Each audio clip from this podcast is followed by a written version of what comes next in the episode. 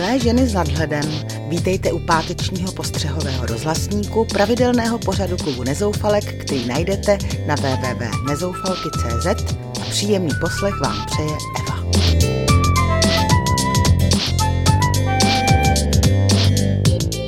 Dnes se podivím, že reklama se dnes už i tetuje na tělo, obléknu se do módního stylu homeless a zeptám se, jestli si taky vybíráte tu nejpomalejší frontu u pokladen.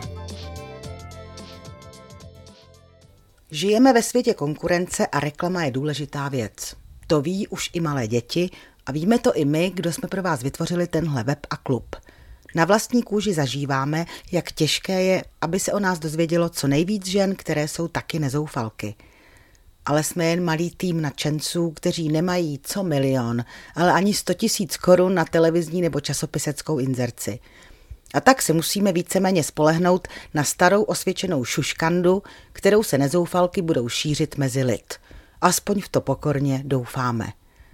V této souvislosti mě zaujala zprávička, že majitel jedněch českých internetových stránek nabízí dvě stě tisíc korun odvážnému uchazeči, který si jejich název nechá vytetovat na čelo.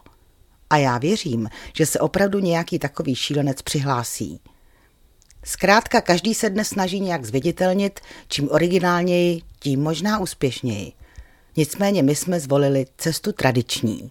Sice pracnější a zdlouhavější, ale motivovanou nadějí na konci tunelu.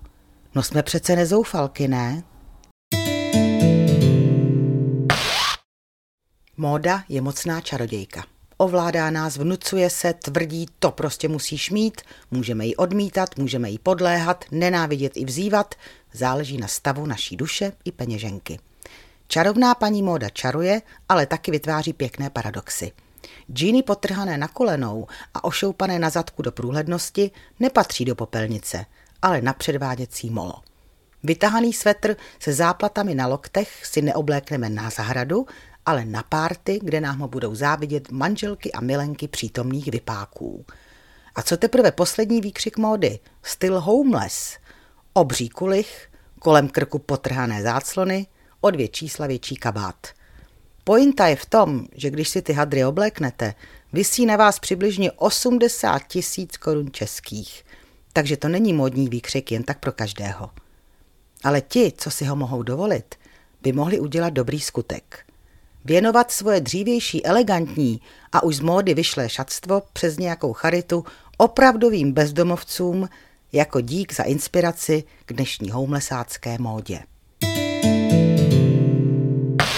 Taky se vždycky v sámoškách postavíte do špatné fronty u pokladny? Když si s plným nákupním košem vyberu tu nejkratší, něco se vždycky zasekne.